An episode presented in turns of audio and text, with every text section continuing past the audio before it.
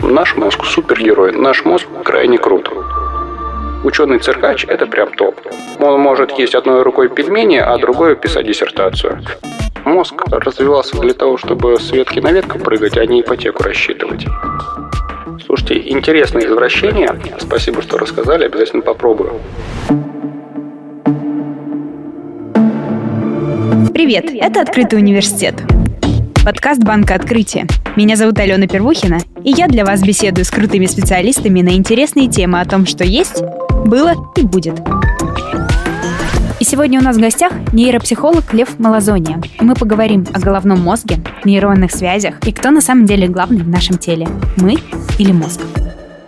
Здравствуйте, Лев. Расскажите, пожалуйста, для начала, что вообще такое нейропсихология и что она изучает? Нейропсихология – это интересная междисциплинарная наука, которая изучает мозговую организацию психических функций. То есть, каким образом устроены те шестеренки в нашем мозге, благодаря которым мы можем читать, дышать, смотреть, ну и слушать этот подкаст и понимать его. А какие есть важные термины, понятия, которые нам нужно заранее обсудить, чтобы дальше разговор был со смыслом? Из важных и интересных концепций это динамическая организация психических функций. Что это означает? Раньше, ну там, в начале 20 века, довольно-таки долго главенствовала гипотеза локальной работы функции. То есть, что вот эта часть мозга отвечает за зрение, это за любовь к родине, это за то, что вы добрый, ответственный семьянин. То есть есть даже такие анатомические карты, где вот мозг разделен по зонам, и каждая зона за что-то свое отвечает. Вплоть до того доходили представления до таких радикальных мнений, что по форме черепа, по выступам, по углублениям можно предположить интеллектуальные способности, определить там характер, черты. Конечно же, эти теории со временем подтверждена их несостоятельность, и на данный момент наиболее достоверной теорией работы высших психических функциях является их динамическая организация. Что это означает? Что одну и ту же функцию высшую вы можете выполнить с помощью разных подпроцессов. А сразу такой вопрос. Насколько вообще важную роль играет мозг в формировании личности человека? То есть мы — это наш мозг или есть какие-то другие важные факторы, и мозг только один небольшой элемент всей этой системы?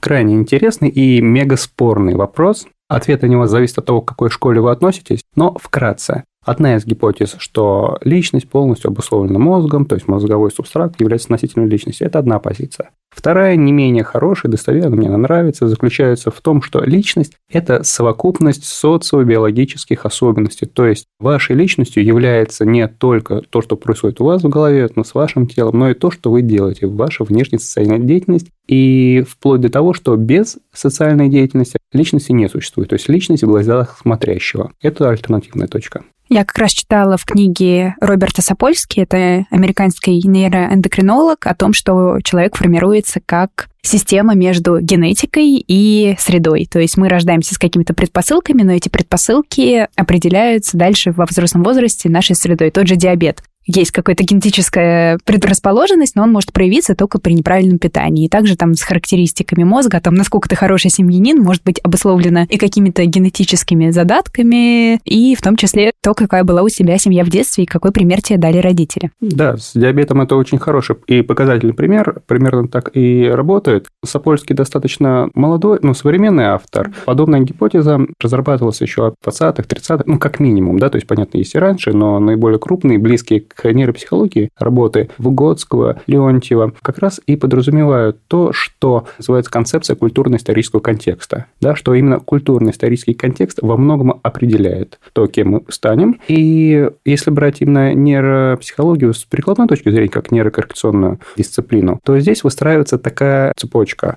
Гены, поведение, нейронные связи. Соответственно, эти компоненты с друг другом э, взаимосвязаны горизонтальными линиями. То есть, если раньше считалось, что гены определяют ваше строение мозга и оно определяет ваше поведение, то более поздние работы, конечно, пришли к такому заключению, что взаимосвязь есть между этими аспектами как в одну, так и в другую сторону. То есть, есть такой термин, как э, эпигенетика не все гены одновременно включены в работу. В зависимости от условий включаются либо выключаются те или иные зоны. Поэтому даже на таком уровне мы можем влиять на себя за счет, казалось, там, допустим, внешней среды. Но это, в принципе, очевидно и логично сейчас. Да? В прошлом долго действовала теория, что он там весь в отца, в мать, в дедушку, в бабушку, и теперь все. С этим ничего сделать нельзя.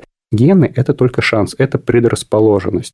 Итоговый результат зависит от суммы факторов, и мы в любом случае можем побороться за лучший результат, и это правильно. А кто такие эти нейроны, о которых вы сказали, и зачем они друг с другом связываются? От скуки, скорее всего.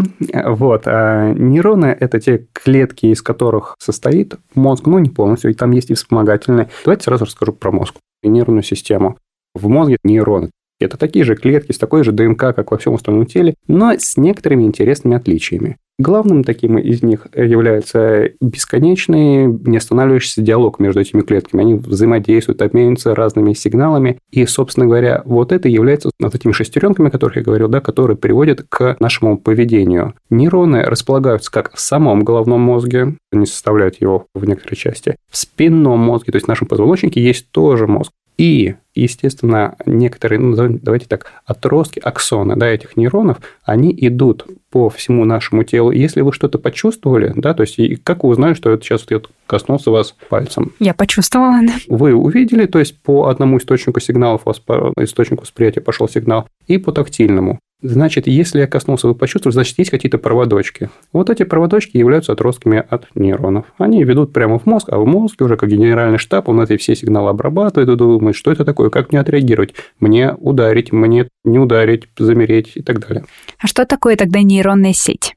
близко связанные и объединенные общей задачей нейронов мы как раз и называем нейронной сетью. Нейроны тесно переплетаются с друг другом, чтобы вы поняли, насколько тесно. У одного нейрона могут быть тысячи ответвлений, связанных с другими. То есть, как вы понимаете, взаимосвязь у них достаточно тесная, а каждый из этих ответвлений принимает сигналы. То есть, каждый нейрон получает тысячи входящих импульсов, и дальше начинается самая интересная магия. Если импульсов будет достаточное количество за единицу времени, то произойдет электрический взрыв. И электрон перейдет из молчаливого восприятия, он скажет свое веское слово, которое пойдет к его последующим друзьям в этой как раз вот цепи. Если сигналов будет недостаточно, или часть из них будет там тормозящей, часть возбуждающей, то никакого сигнала не произойдет. Здесь аналогия прямая с, допустим, ну, вот, если вы хотите вскипятить чайник, если на маленький огонь поставить, он нагреется за 15 минут. Если на большой, за 5 минут. Но если вы будете нагревать его на спичке, он не закипит, он так останется. Из этого какой важный вывод? Это подход к обучению. То есть, для научения чему-либо нам нужна определенная интенсивность. То есть, вялое выполнение чего-либо менее эффективно, чем а, энергичное фокусированное изучение. А все нейроны одинаковые или есть какие-то особенные типы нейронов, модные, красивые, более эффективные, чем другие? Я слышал такой термин, как зеркальные нейроны, например. Интересный вопрос. Здесь важно отметить, что есть разные группы, специализирующиеся на разных задачах. У нейронов, безусловно, есть огромное количество отличий, и в чем сложность? Я думаю, ну, все заметили, что есть много ученых, много книг, публикаций, мы много говорим про мозг, мозг так здорово, там сейчас вот мы определили там количество этих нейронов, но надо понимать, что мозг – это такая большая штуковина, ну, там в полтора примерно килограмма весом, и достаточно крупная, а клеточки, они очень маленькие, то есть они микроскопические. Поэтому просто, чтобы их там пересчитать, выяснить все, об этом говорить еще рано. Да, есть результаты МРТ с тонкими срезами, конечно, очень. Но это все надо проанализировать. Здесь, конечно, большой расчет, большая надежда на методы алгоритмов, то есть э, компьютерной обработки этих данных. Но надо понимать, что еще много интересных открытий даже просто в структуре. Предстоит нам, ну, чтобы вы понимали, даже в мышечной структуре, даже сейчас, ну, вроде бы, насколько изучены, мышцы вроде простые, сейчас находятся интересные новые образования, которые в той или иной мере претендуют там название нового органа, к примеру ну, функциональной группы хотя бы, скажем так. Так что, несмотря на нашу такую легкость использования, мозг, нейроны, мы знаем еще даже не про все виды их. Вот, а что касается зеркальных нейронов, да, то есть одна из интересных групп полезных, вот они отвечают за подражание. Зачем это нужно? Рождается человек. Никаких там формул и правил этикета у него в голове еще нет. Есть много, что в голове уже прописано из рождения, то есть человек не рождается с пустым мозгом. Это абсолютно некорректное такое понимание, представление, которое ну, опровергается даже банальным наблюдением, да, нервная система управляет нашим телом, и младенец как бы сразу умеет дышать, моргать, его никто этому не учит. Значит, где-то это записано, этот навык. Это первое. Но сложное социальное поведение, конечно, не прописано. И как научить э, человека чему-нибудь? Ну, понятно, что самое простое, пусть сам учится. Самое простое научение – это повторение. Поэтому, соответственно, те особи, у которых была нейронная ансамбль, такая нейронная группа, нейронная сеть, ну, вот так можно назвать, которая отвечала за повторюшничество, те дети как бы вырастали более часто, превращались в взрослых особей, которые могли размножаться дальше. Но главное оказаться внутри своего вида, а не как Маугли, который повторял за волками. Безусловно, здесь мы опять подходим к вопросу о личности, да, то, что вы спросили, достаточно этого мозга, чтобы стать полноценным человеком? Конечно же, нет в изолированной среде без примера не происходит развитие важных нейронных групп, не развивается речь, причем, ну, как правило, необратимо. То есть, если в определенный период речь не сформировалась у человека, в дальнейшем, к сожалению, шансы на ее формирование очень малые. Отсутствие речи приводит к значимым сопряженным нарушениям во всей психике, во всем мышлении. Нам нужно у кого-то учиться. Этот кто-то взрослый. Такой немножко философский вопрос. Человек управляет своим мозгом или мозг управляет своим человеком? Вопрос мега интересный, мега спорный, и безусловно, философский, поэтому отвечу с этой позиции. Что в первую очередь нужно определиться, что является человеком. И что такое управление? Один из базовых таких главных вопросов – это как раз про свободу воли. Да? И одна из интересных мне позиций нравится, то, что свобода воли – это примерно как горячий снег. Да? То есть, либо свобода, либо воля. Поэтому я бы его переформулировал. От чего зависит наше поведение? И здесь уже как раз на него намного проще ответить. Наше поведение зависит от всего, от всех компонентов, которые включают. От всех входных сигналов, которые мы получаем, это окружение, освещение, температура, вибрация, от аналитических процессов, которые у нас происходят в голове, то есть как мы на это реагируем, то есть как мы интерпретируем. Кому-то жарко, и он думает, ох, как здорово, я люблю это, у меня приятная ассоциация с морем. Кому-то жарко, он думает, ох, а кто-то там в жару же чаще люди умирают, он начинает тревожиться за этого. Один и тот же фактор, да? И на выходе мы как раз и получаем то или иное поведение, которое зависит еще и от возможностей человека. Если у человека ограничения по мобильности, понятно, он будет вести себя по-другому, чем человек с другими возможностями, который может там, в жару, к примеру, улететь куда-то в горы и там насладиться прохладой или включить кондиционер. Вот от чего зависит, от всего. Чаще всего, когда мы думаем о мозге, мы представляем себе какую-то осознанную деятельность, наше сознание, наши мысли, которые мы, наверное, в какой-то степени контролируем. То есть я вот решила, что сейчас я пойду на тренировку. Я решила это своей головой, своим мозгом. Но ведь мозг работает также на совсем другом уровне. Мы не забываем, что нужно дышать. Мы не думаем, когда делаем каждый шаг, о том, что нужно поднять ногу, потом ее сдвинуть вперед, потом поставить как мозг балансирует все эти наши микродвижения, наше сознание, наше подсознание, какой-то анализ там периферийным зрением, слухом, реакцию на собственное имя, хотя ты совсем о другом думаешь, как это мозг все успевает делать. И как мы не сходим с ума при этом. У него есть суперспособность, как раз, да, действительно отличающая его от э, первых компьютерных процессоров. Это многопоточность, многозадачность. То есть есть сознательные действительно операции. По поводу сознания тоже ведутся обширные дебаты. Возможно, это не самый интересный ответ. Конечно, приятно, когда кто-то знает и прям точно может сказать, как все работает. Но я также точно могу сказать, что нет пока точных данных о том, как устроено. Пусть у вас будет точность хотя бы вот в этом, да, точность в неопределенности. Пока ведутся дебаты, споры, ученые мирового уровня там критикуют, поддерживают гипотезы друг друга. Мы работаем над этим вопросом по поводу сознания. Одна из позиций в том, что в сознание выходит наиболее значимая информация, либо та, которая является конфликтным, ту, которую нельзя разрешить на ниже лежащих уровнях. Представьте мозг как огромную компанию, у которой есть совет директоров. Но совет директоров не знает, сколько скрепок нужно в конкретном отделе. Отдел решает на своем уровне эти задачи. Но вот если у отделов возникают вопросы по поводу финансирования на канцелярию, то тут вопрос уже может подняться как раз до руководства, и руководство как бы так отрывает голову от текущих своих задач и внимательно думает, а что же мне с этим делать? И иерархия на этом этапе еще не заканчивается. У нас есть первый уровень – это решение на автоматизмах. Ну, то есть, знаете, все, конечно, коленный рефлекс, к примеру. Да, если стукнуть по колену, то нога дернется. Самый такой базовый уровень. Да, то есть, нам нужно сделать действие, и обязательно произойдет вот этот ответ, если ну, система нормально работает. Без вариантов. Есть вариативные системы, когда сигнал один и тот же, но варианты могут быть разные, но они тоже не требуют еще сознания.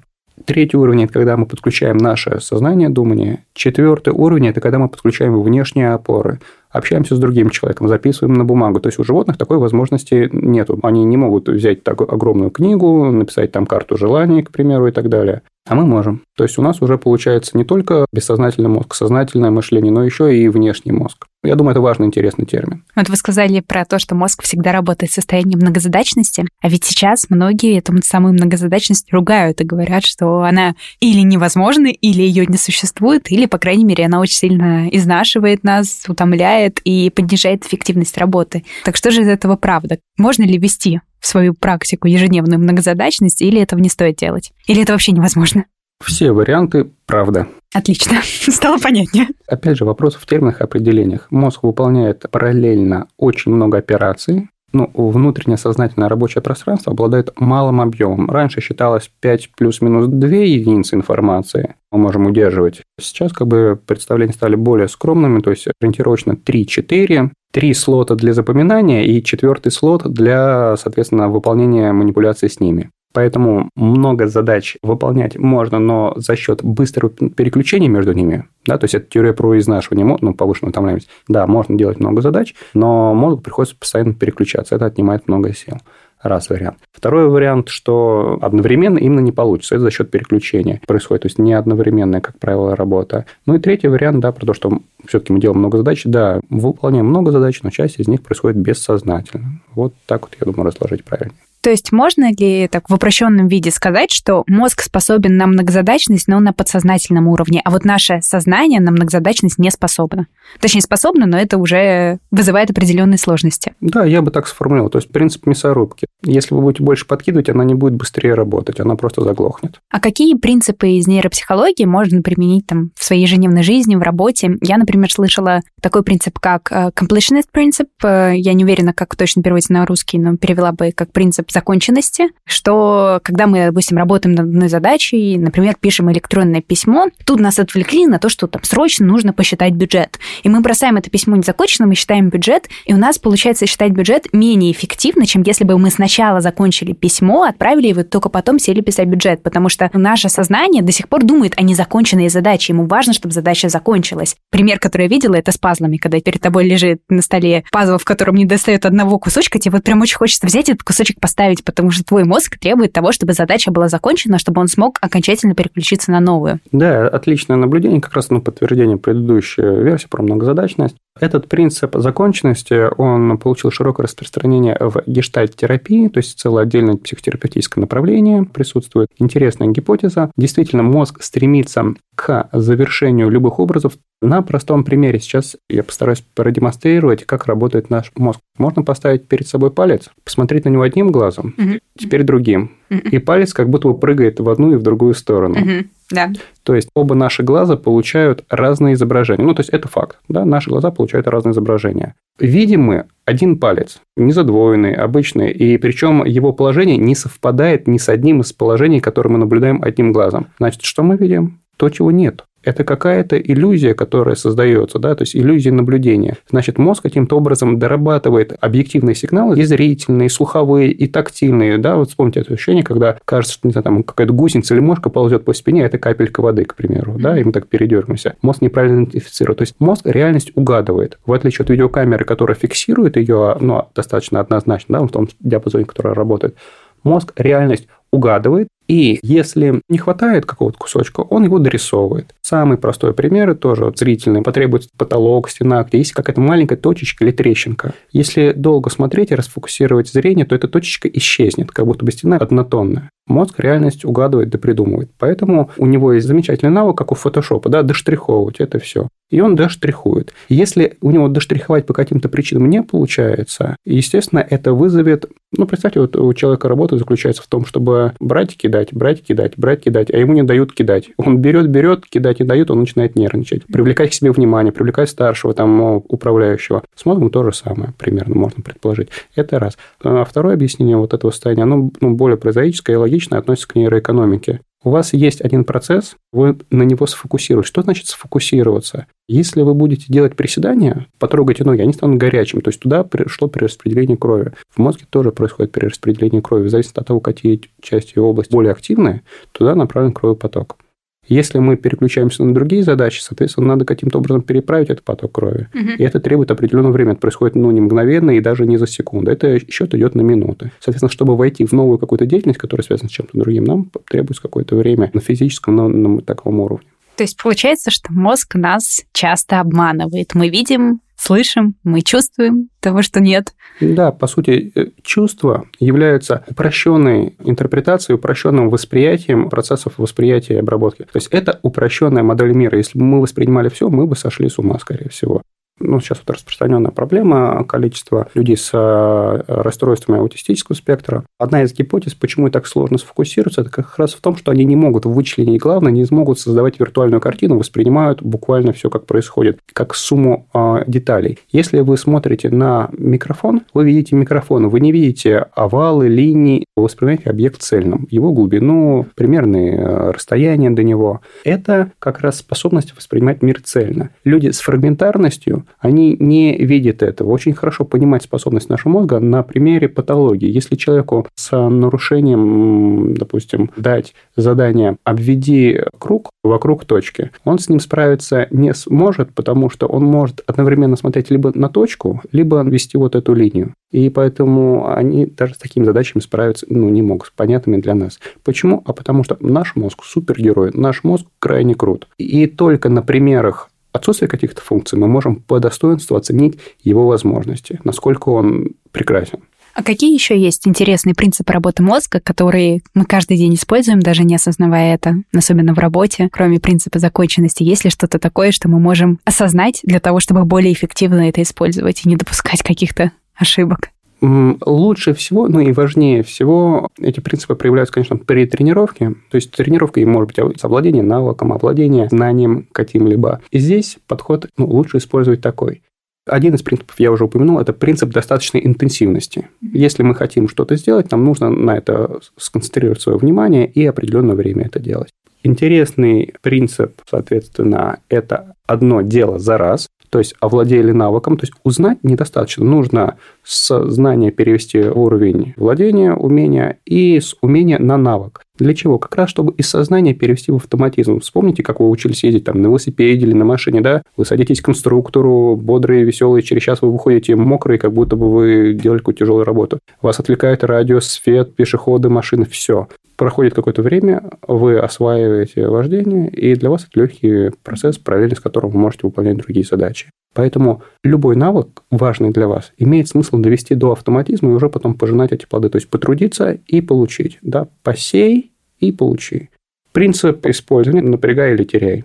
То, что ты не делаешь, соответственно, атрофируется постепенно. Этот навык, он у вас уходит. Интересный еще принцип, мне очень нравится, называется зона ближайшего развития он говорит нам о том, какие задачи ставить себе для развития. Эти задачи должны находиться рядом с вами, с вашим текущим нормальным уровнем, но требовать небольшого напряжения. Если вы выполняете раз за разом, там, год за годом задачу, которая для вас легкая, вы не тренируетесь. Если вы берете задачи, которые слишком сложны для вас, вы только истощаетесь и тоже как бы эффективно не тренируетесь. Принцип умеренности, достаточности, принцип зоны ближайшего развития, он обязательно используется в нейрокоррекции, то есть в практическом применении нейропсихологических знаний, и показывает ну, замечательные результаты результат, отличную динамику но требует дисциплины, которую на занятиях обеспечивает нейропсихолог, но мы и сами можем, ну, взрослые и сами могут выставить себе как организующий агент и помогать. Мне, кстати, этот принцип очень напомнил постановку целей в компаниях, годовых, квартальных. Как раз-таки, в общем-то, руководство так и требует от сотрудников, чтобы они ставили цели какие-то, которые чуть сложнее, чем элементарные, но при этом достижимые. Какие еще принципы из нейропсихологии могут там применять работодатели для того, чтобы стимулировать своих сотрудников, повышать работоспособность? Есть. Кстати, хотела спросить, многие сейчас любят включать музыку, все там подкасты на фоне, когда работает или делает что-то такое, насколько это эффективно или мешает, но, в общем-то, по вашему рассказу уже поняла, что если это на первом этапе изучения навыка, то мешает, а если уже доведен до автоматизма, то, в общем-то, ну, как бы на фоне и не отвлекает.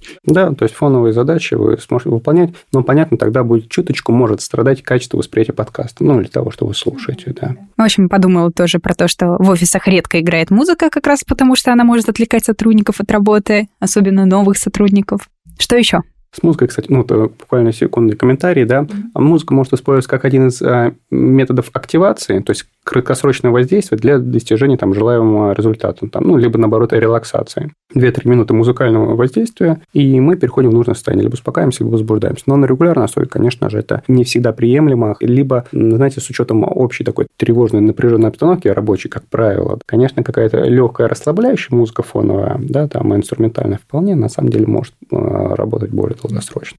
Для компаний у нейропсихологии есть огромная просто, знаете, кладезь ценной полезной информации, именно как раз по управлению, по мотивации, потому что нейропсихология как объясняет поведение человека с ну, фундаментальных проверяемых основ, ну, с физиологических, материальных. Если психология, как наука, именно долгое время базировалась исключительно на наблюдательных экспериментах, которые не всегда можно было переложить, к примеру, на представителей других стран, других социальных слоев и так далее, то нейропсихология работает все-таки с более универсальным, с более базовым уровнем. И самым таким интересным, животрепещущим вопросом, ну, помимо обучения, о котором я вкратце сказал, да, то есть если вы хотите сотрудника обучить, его нужно поместить в среду для обучения, а не там работы, обучения, звонков и, и так далее. Да, один, один навык за раз. Это важно. Лучше быстро обучить и уже потом включить в работу. Да, конечно, обучение работы одно из лучших, если это, но надо сознательно понимать, да, что сейчас мы обучаем человека практикой. Его задача сейчас не максимум клиентов, а максимальное усвоение информации. Второй животрепещущий вопрос для работодателя – это мотивация. И здесь прям огромный кладезь всяких вкусняшек, заключающийся в том, что у человека выделяют потребности то, что ему точно нужно, его мозгу, то есть осознает человек или не осознает, разные специалисты выделяют разные группы. Самая известная, конечно, это пирамида Маслоу, но у нее есть много критики и так далее. Она не единственная, их много. Есть перечень потребностей Симонова, есть там потребности по Леонтьеву, к примеру. Суть их в том, что потребность – это какая-то базовая влекущая величина, допустим, а чувство жажды, к примеру, можно отнести к потребности. А вот как ее человек будет реализовывать, удовлетворять, вот здесь уже как раз это является желанием. Желание – это осознаваемая потребность, то есть образ того, как мы удовлетворим наше внутреннее. Допустим, ну, токсичные комментарии от кого-то. У человека нет потребности в таких вредных комментариях. У него есть потребность в чем-то другом. Либо самоутверждение, либо стабилизация своего состояния. Но все, что он придумал, метод реализации, ну, метод получения удовлетворения потребностей, к примеру,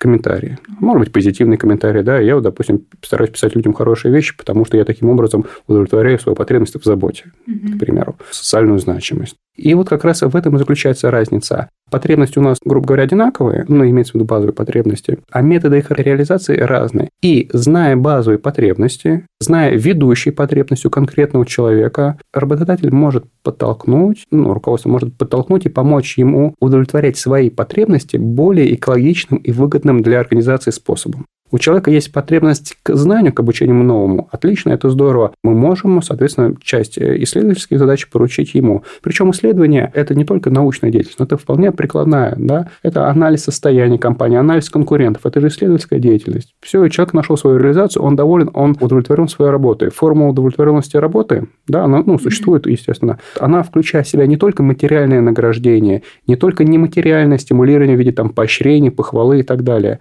Она может включать включать в себя в идеале все параметры, которые человеку в принципе интересны. Потребность в свободе, потребность там э, в питании, да, почему ходишь на работу, обеды вкусные, к примеру. Mm-hmm. Для кого-то смешно, но, допустим, чем менее социально защищен, к менее защищенному слою относится человек, тем больше на него на первый план выходит как раз базовые гарантии. То есть я хожу на моей работе, не дерутся, никого не убивают, на работе кормят, выдают спецодежду, и там есть медицинская страховка. Понимая вот эти вещи, мы можем удовлетворять потребности конкретного человека таким образом, чтобы и для организации это было наименее обременительно, и для человека это дало максимальный эффект. Потому что вот эти, не знаю, там флешки, блоки питания, ну, пауэрбанки в качестве корпоративных подарков, там кружки, шарфы и прочее, ну, скорее всего, не самое эффективное использование ресурсов компании. Оно, конечно, снимает головную боль у того, кто занимается подготовкой этих подарков, это замечательно, да, но если мы думаем о организации организации в целом, то, конечно, имеет смысл составить профиль каждого человека, и уже в дальнейшем, соответственно, подбирать какие-то более целевые адресные э, методы взаимопомощи, скажем так. И человеку будет хорошо, и организации. Ну, ведь как раз кому-то очень прикольно получать эти флешки, тетрадки, кружки. Кому-то, да. У нас, например, такая система мотивации. У нас есть и ДМС, и льготный отдых для тех, кому нужно, и так далее. У нас есть бейджи. Это такие виртуальные значки отличия, которые руководитель может выдать сотруднику в конце месяца, чтобы сказать, ты молодец, ты в этом месяце поработал очень хорошо. И у него в личном кабинете появляется этот значок, на котором написано «молодец», «точка опоры», «цезарь» и так далее. Плюс можно эти бейджи заработать за какое-то полезное действие, например, волонтерство, участие в книжном клубе и так далее. Есть у нас бейджи же киберкотлеты для тех, кто киберспорт спортом занимается от имени компании. Вместе с этими бейджами, которые получаешь либо за полезное действие со стороны компании, либо от руководителя за хорошую работу, идут опаны. Это наши монетки, корпоративная валюта, которые можно накопить и уже на них купить себе что-то либо вот в корпоративном стиле, либо поднакопить и купить себе курс на скиллбоксе. Соответственно, те сотрудники, кому прикольно собирать разные бейджи. Например, там мой тип мотивации. Мне нравится коллекционировать эти бейджи. Чем больше у меня разных, тем мне прикольнее. Вот просто по-другому не объясню. Соответственно, я там могу после работы реально сесть и поискать, типа, так, у кого еще какое можно полезное действие сделать, чтобы получить себе новый бейджик. Кто-то искренне копит эти опыны, чтобы купить себе что-то. Ну, я заслужил, чтобы компания мне там бесплатно выделила Skillbox, поэтому я буду работать, чтобы заработать опыны. Кому-то это вообще не нужно. То есть кто-то там получил случайно этот бейдж, подумал, ой, да зачем я эти опыны перечислил кому-то, кто их как раз собирает? В общем-то, получается такая геймификация, которая нам кажется, что охватывает разные типы сотрудников, потому что каждый может найти что-то, что ему покажется интересным и ценным с точки зрения работодателей. Да, у вас очень интересная и, на мой взгляд, ну, продуманная система. Она действительно охватывает несколько видов. Поздравляю, где-то три из семи. А это, это уже достаточно хорошо. Причем это ну, наиболее базовые, распространенные варианты мотивации. Вы задействовали мотивацию а, материальную, ну, то есть материальное благополучие, то есть вот эти опены, угу. да, и социального подтверждения, да, то есть статуса. Вот. Из хорошего и интересного это как раз мотивация уровня телесного комфорта. К примеру, у вас есть вода офис, к примеру, да? Есть. Вы, вы просто ну, как бы не цените этого, потому что у нас всегда есть. Ну, к примеру, да, то есть вода, комната отдыха. Просто красивый офис. Красивый офис, да. Это вот четвертый уровень, то есть уровень эстетического восприятия. Там радует глаз, приятно. Опять же, то, что я сейчас перечисляю, кто-то вот на каждый из пунктов думает, что за ерунда, кому вообще это нужно. И вот наши слушатели, допустим, 10% думают, офис, да вообще без разницы, они зарплату платят, а сколько? Другие люди, ну, зарплата, конечно, хорошо, но Тут такие обои, они не сочетаются с потолком, к примеру, или там с моим внутренним настроением, не могу здесь работать. Такие люди тоже есть. Понятно, что, с одной стороны, выгоднее ориентироваться на наиболее массовые группы, да, причем не в среднем по популяции, а именно в той профессии, в той специальности, которой занимается организация. Там для сотрудников отдела продаж нужно одно, для креативного отдела другое. И персонализация в этом, в принципе, ключ. Нет возможности одним махом удовлетворить всех. Угу. Я так думаю. Ну, не встречал я такого. Может быть, найдет кто-нибудь. Если у нас только появятся какие-то кнопки, знаете, сделать сотруднику хорошо. Это была бы утопия, да. Это бы хорошо работало. А такой практически очень вопрос. В общем-то, в работе мы очень часто пытаемся все успеть. Как эффективно планировать с точки зрения работы мозга? Такой же ответ, да, что персонально под свои особенности. Кто-то медленно включается, но у него хорошая выносливость, соответственно, ему нужно распланировать э, свою работу так, чтобы начать чуть-чуть заранее, чем там все остальные, или там прийти чуть заранее, настроиться, и там он может выдержать долгий сет. Кто-то быстро включается, но быстро утомляется. По большому счету, можно выделить, наверное, вот эти вот две категории. Скорость включения и выносливость. Соответственно, у нас может быть либо высокая скорость, либо низкая скорость включения, либо высокая выносливость, либо низкая выносливость. Ну, вот хотя бы четыре вот типа таких, да, можно определить. И, исходя из этого, уже строить свою личную карту. Опять же, универсальный рецепт в том, что нужно искать индивидуальные рецепты. Есть ли вообще смысл с точки зрения работы мозга записывать дела или гораздо эффективнее тренировать память и все держать в голове? записать – это один из лучших способов забыть. Ну, как бы и шутка, и нет, на самом деле. Неожиданно, да. Потому что, как я уже упоминал, да, запись на внешний носитель – это как бы внешний мозг, и здесь ситуация такая же, как с сознанием. Да? Когда вы загрузили что-то сознание, вы эту мысль думаете. Вы выгрузили, ну, вы ее не, не очень-то уже активно думаете. Здесь то же самое. Вы записали на бумагу, вы смотрите, вы включились, вы обдумываете мысль, отвели в сторону, уже не зашло. То есть мозгу, чтобы что-то сделать, нужен повод. Зачем запоминать то, что уже записано?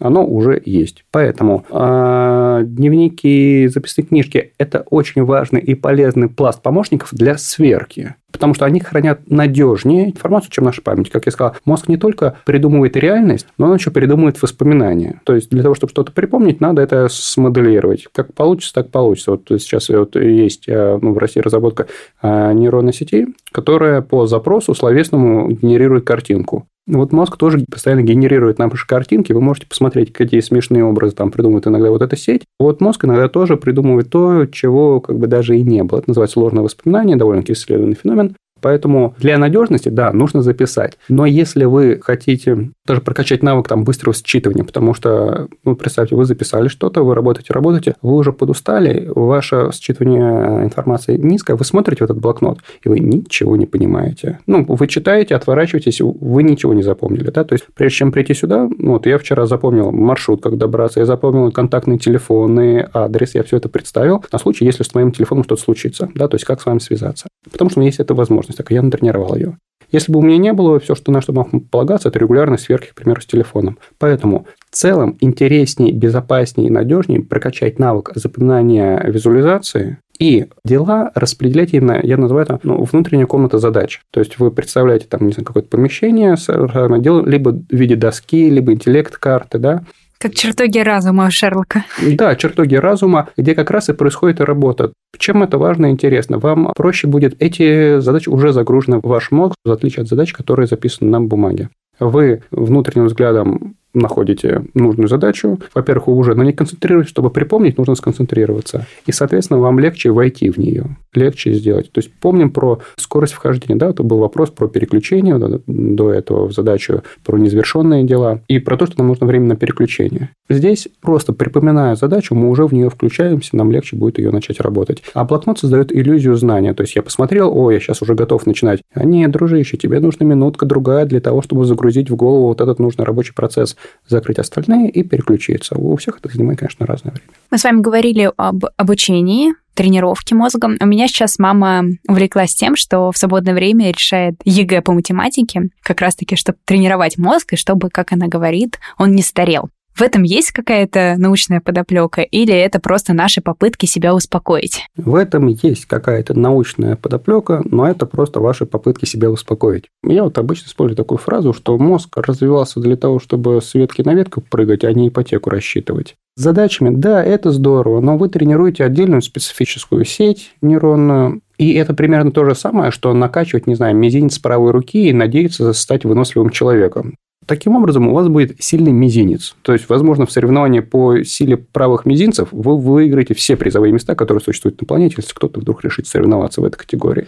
Но общая выносливость ваша будет оставлять желать лучшего. Чтобы здорово прокачать мозг, нам нужно комплексное воздействие. И одно из лучших – это двигательные тренировки. Причем здесь имеется в виду не просто повышение именно общей выносливости, да, то есть а аэробные нагрузки. Да, это все здорово, замечательно. Это поможет сохранить вам работоспособность лучше, чем большая часть из всего того, что сейчас, в принципе, существует. Я сейчас говорю про специальные упражнения, нетипичные, которые заставляют как раз мозг поднапрячься, да, там, активизироваться и выучить какое-то новое действие.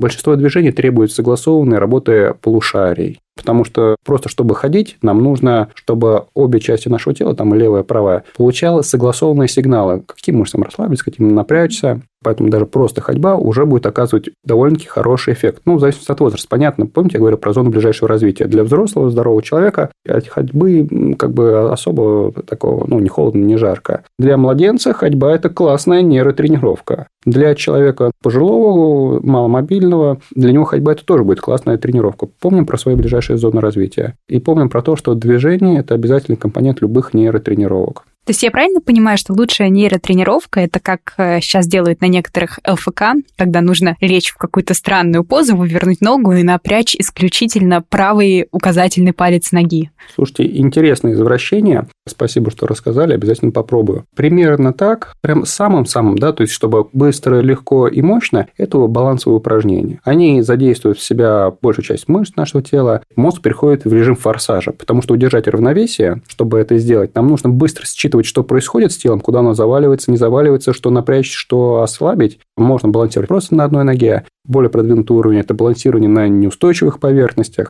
Для того, чтобы обсчитывать такие задачи, требуется больше всего ресурсов. Просто припоминайте эволюцию разных механизмов. То есть, первые были колесницы, да, то есть, они могли ехать вперед, ну, могли ехать назад там развернуться как-нибудь. Потом появились транспорт, летательные воздушные средства, которые могли перемещаться вверх, вниз. Но они все были с не очень хорошим балансом, скажем так. Они должны быть заранее были сбалансированы. Вот. Если их там как-то пошатать, они устойчивости особо не обладали, да, то есть не могли восстановиться. Я просто задумалась из этого всего рассказа, можно ли тогда сказать, что люди с самым развитым мозгом, самой развитой нейронной сетью, это не ученые математики, а какие-нибудь циркачи или танцоры? Ну, скажем так, циркачи и танцоры нейросенсоры лучше всего защищены от возрастных изменений. Именно так и происходит. Но у людей интеллектуальной деятельности есть такой параметр. Конечно, ученые во многом индивидуалисты, но все равно как бы периодически встречаются, общаются друг с другом. То есть их защищают в свою очередь две вещи. Это интеллектуальная работа, постоянное изучение нового, то есть каким бы именитым ты ни был, ты все равно изучаешь что-то новое. Это раз, поддерживает. И социальные контакты взаимодействие, социальная значимость. То есть это их поддерживает, их тоже укрепляет. Лучше, как я всегда говорю, совмещать. То есть ученый циркач – это прям топ. Он может есть одной рукой пельмени, а другой писать диссертацию. И, казалось бы, как бы какая польза от этого навыка? Ну, да, наверное, никакой, но проживет он дольше и счастливее, чем э, другие люди. Восхитительно. Теперь я думаю, что я совсем неправильную карьеру в жизни выбрала. Мы поговорили о том, как напрягать свой мозг эффективно, так чтобы не стареть. Может быть, мы нашли как раз какую-то таблетку от старости, про которую мы говорили в прошлом сезоне нашего подкаста. А нужно ли после того, как мозг напрягся, дать ему отдохнуть? Дать можете, отдыхать он не будет. Мозг практически всегда что-то делает. Либо он собирает информацию, либо он пытается освоить эту информацию, упорядочить ее. Вот это называется а, принцип реконсолидации памяти, обычно происходит в глубокой фазе сна. Но отдыхать и восстанавливаться ему очень важно давать. Почему? У него есть такая особенность в том, что мозг – это единственный орган в нашем теле, который находится в тесной костяной коробочке и не способен к значительному там, сжатию, рожать, в отличие от мышц. Да? То есть, мышцы могут здорово прокачивать через себя а, кровь и лимфу за счет напряжения и расслабления. Мозг такой способности лишен. Он лежит так и ждет, когда все пройдет через него само. А лучшим образом происходит именно отток продуктов его, ну, скажем так, жизнедеятельности, его труда неустанного во время глубокой фазы сна. Что это за фаза такая? Это когда вы снов не видите, про эту фазу вы не помните, не вспоминаете, как будто вы отключились полностью. Она в норме происходит каждую ночь, по несколько раз за ночь у человека. И если мы лишим вот этой фазы человека, то такой сон поверхностный, он не дает восстановления, наши когнитивные функции угасают, выносливость интеллектуальная снижается, потому что не происходит полноценно, скажем так, ну, очистки. Да? Не очень нравятся, конечно, бытовые термины, но, наверное, вот так вот можно проще всего объяснить происходящее. То есть мозгу для восстановления нужна глубокая фаза сна. Это такое важное его отличие от остальных, скажем так, органов. А правда ли, что мозг работает всего на 10%? эффективность мышления может составлять как бы и 10, и меньше процентов, но по загрузке мозг, как я уже говорил, он всегда работает, знаете, как один известный дезодорант, да, он всегда на пределе. Но причем как бы интересный факт в том, что как бы вы не увеличили предел, мозг все равно будет стараться соответствовать этому, к чему я по расходу калорий, да, есть, ну, наблюдается отличие, то есть он может потреблять больше, может потреблять несколько меньше, но понятно, ну не 10% в любом случае. В целом вот эта байка, не байка, идет вплоть там до около художественных книг, вплоть до там, книг про Шерлока Холмса, романов, что такое упоминание было. Именно как расходующий орган, мозг расходует всегда достаточно значимое количество, а вот именно эффективность мышления, здесь интересный термин. В зависимости от наших мыслительных стратегий мы можем а, достигать э, кратных изменений в эффективности. К примеру, два человека, один занимается тем, что таскает на себе бревна, другой там немножечко подумал, сделал тачанку и возит бревна на тачанке, к примеру. Третий там организовал машину транспорт. Вот в чем заключается работа мозга. Да? Не в том, чтобы переводить калории на тепло, а в том, чтобы находить интересные решения лучшие решения, то есть и создавать себе таким образом конкурентное преимущество. Вот, собственно говоря, наше преимущество там перед другими видами, да, как раз там в горизонте нашего планирования, во владении инструментами, в развитой речи. Это все дает мозг, независимо от того, сколько он потребляет, в зависимости от того, насколько он обучен. Лев, спасибо большое. Я, честно говоря, даже не знаю, какой вывод в конце сделать, потому что столько новой, интересной информации в таком классном, веселом формате. У вас восхитительное чувство юмора. Спасибо большое, что не только рассказали что-то полезное, но и что-то безумно интересное. И подняли настроение мне и нашим слушателям. Огромное всем спасибо и за приглашение. Изучайте мозг. Это классно, здорово и очень поможет и вам, и мне тоже. Не буду объяснять, почему. Интрига. Очень интересно. Тогда, надеюсь, до новых встреч. Всего доброго. Коллеги, обязательно записывайтесь на обучение в корпоративном университете. Ставьте себе не элементарные, но достигаемые цели и тренируйте свой мозг. И тогда, возможно, вы вечно останетесь молодыми. А другие советы по сохранению молодости слушайте в нашем подкасте из первого сезона. До новых встреч в эфире!